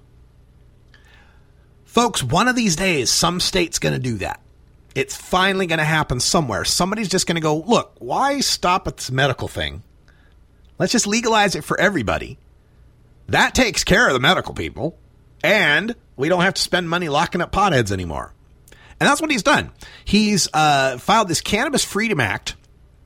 And here's how it would go uh, 21 and over, possess an ounce, cultivate up to five plants. What? Five plants? That's not enough. That's not true legalization. yes, five plants. Store an excess of cultivated cannabis for personal use where it was cultivated. In other words, you can possess the results of your harvest. You can give an ounce to another person over 21. And if you're a person under 21, you can possess cannabis if recommended by a licensed physician. So, what this is basically saying is medical marijuana will exist for minors only, for people under 21 only. There'd be no need to go get a recommendation your, from your doctor if you're an adult. Now, It would be nice if there was an adult medical program where the adults could possess more than an ounce and grow more than five plants. That would be an improvement. But hey, we're talking about Kentucky, folks. uh, and no smoking cannabis in public places. So it doesn't look like they'd be having any sort of um, uh, any sort of pot lounges there in Kentucky. And uh, the the senator Perry Clark said, quote, It is abundantly clear to me that cannabis, while being much less harmful, should be treated the same as alcohol. The Cannabis Freedom Act is an outline on how to tax and regulate the sale of marijuana to adults 21 and older in Kentucky. It is time for this discussion in our Commonwealth. Now, another interesting part of this is they'll have a three tier licensing system. They'll have cultivators, processors, and retailers, but no vertical integration. So it'll be like the alcohol model. You know how in alcohol, there's not an alcohol industry really? There's three alcohol industries. There's the producers of alcohol, the distillers and the brewers, right? The vintners of wine, right? Then you got your distributors of alcohol, and then you got your retailers of alcohol. Because the way alcohol was set up in most places is they can't be vertically integrated. Now, there are exceptions in places like here in Oregon where we have uh, microbrewers, right, who brew their own beer and have their own uh, uh, shops, you know, their own brew pubs, right? So there, there's certain exceptions, right? But generally speaking, there's three alcohol industries. That's what there'd be in Kentucky.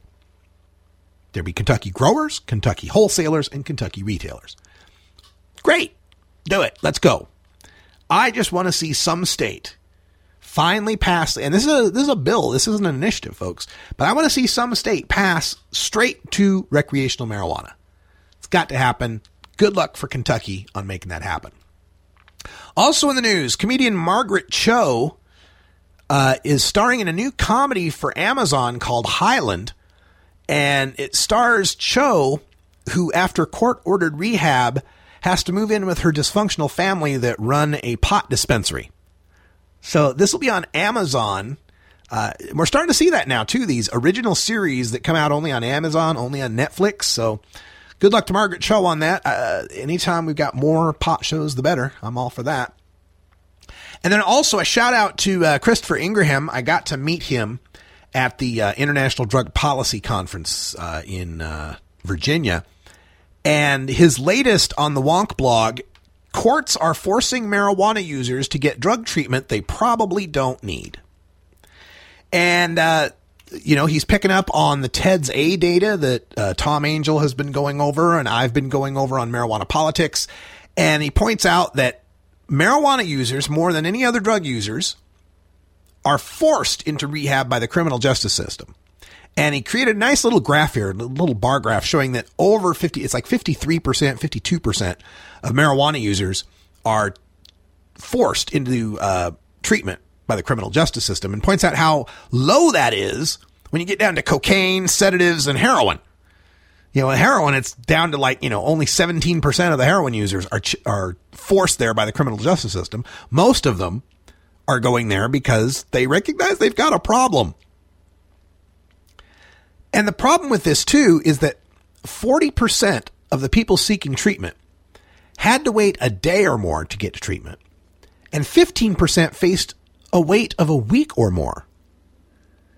And the way when you when you work out the numbers, it shows that about 1 out of 10 beds in drug treatment facilities are occupied by someone forced there for marijuana that probably don't have any sort of addiction problem. And as we've pointed out, 37% of them didn't even smoke pot for a month before they went to rehab. Another 16 or 17% didn't smoke pot for a whole, or didn't even smoke pot once a week before they went to rehab. So one out of 10 beds taken up by us, the pot smoker who got caught, when 15% of the people who need treatment for hard drugs have to wait a week or more, maybe they should get caught smoking pot. Maybe if if people want drug treatment, what what they ought to do is get themselves a baggie of weed, walk up to a cop and hold up the baggie of weed. Then the cop will bust you, send you to a drug court, and then the drug court will say you will force you to go into rehab and you can have that bed to get over your heroin addiction. Maybe that's the way it works. Only 9% of the people who try marijuana ever become dependent on it. 9%. One out of 11. The lowest rate of dependence for any drug that's considered habit forming. It's the same rate as caffeine, 9%. And what I mean by not considered habit forming, like if you look at the um, dependency rates for things like mushrooms or LSD, they don't really, they're like statistically insignificant, right? People don't get addicted to LSD. It's not the kind of thing you get addicted to. Let's just put it that way, right? So, um, most people don't have a problem with marijuana.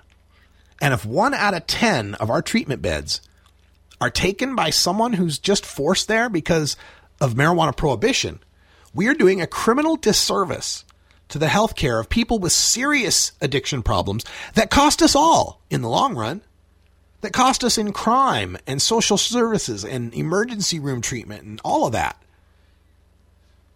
And that's just one of the many reasons we're here every weekday at 3 p.m. on cannabisradio.com, bringing you the latest news, the latest interviews, the latest analysis, data, and opinion by, for, and about the cannabis community. It's the Russ Belville Show, and I'm Russ Belville. Thanks for being here. That sound means we are out of time. It's up against the top of the hour here, so thanks for joining us. Coming up on the rest of the week, we got some great guests. Like I said, we're going to be covering all the rest of the legalization initiatives. Tomorrow, we're talking about Vermont legalization. On Thursday, we've got Nick Novello from Law Enforcement Against Prohibition. And on Friday, Mason Tvert from the Marijuana Policy Project discussing four state legalizations for 2016. For everyone here at CannabisRadio.com, I'm Radical Russ. And until next time, take care of each other, tokers.